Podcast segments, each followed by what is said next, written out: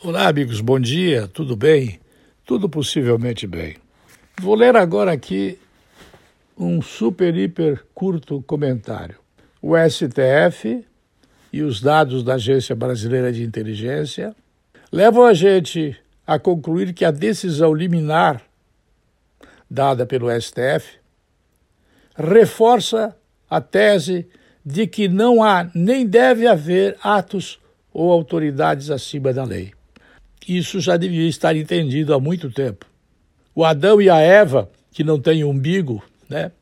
A cobra, a maçã e essa história bíblica estúpida e mentirosa já sabiam dessa convicção de que ninguém deve estar acima da lei.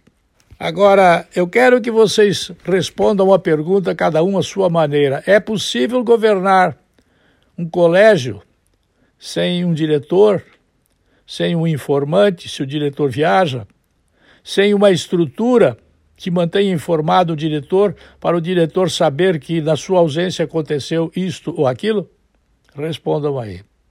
Há como governar um país sem uma agência de inteligência? Ou um serviço de informação? Há como comandar um quartel da PM sem ter agentes de informação? Pessoas que não estão caracterizadas? Estão sentadas no caixa de um supermercado, a gente pensa que é um caixa de supermercado e na verdade é o um informante da PM. Há como não fazer isso?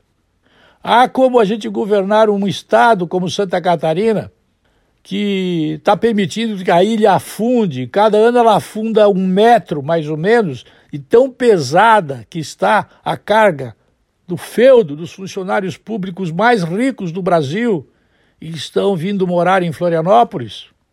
Há como governar Santa Catarina no meio daquela ambição, daquela estrutura? Não há. Há como governar o município sem uma estrutura de informação? Não há. Mas o STF dá uma liminar contrariando a Agência Brasileira de Inteligência. Grande STF. Ah, lá dentro tem umas cabeças sensacionais, maravilhosas, espetaculares eu nunca vi um STF tão inteligente quanto esse. Ponto. Falei. Está falado.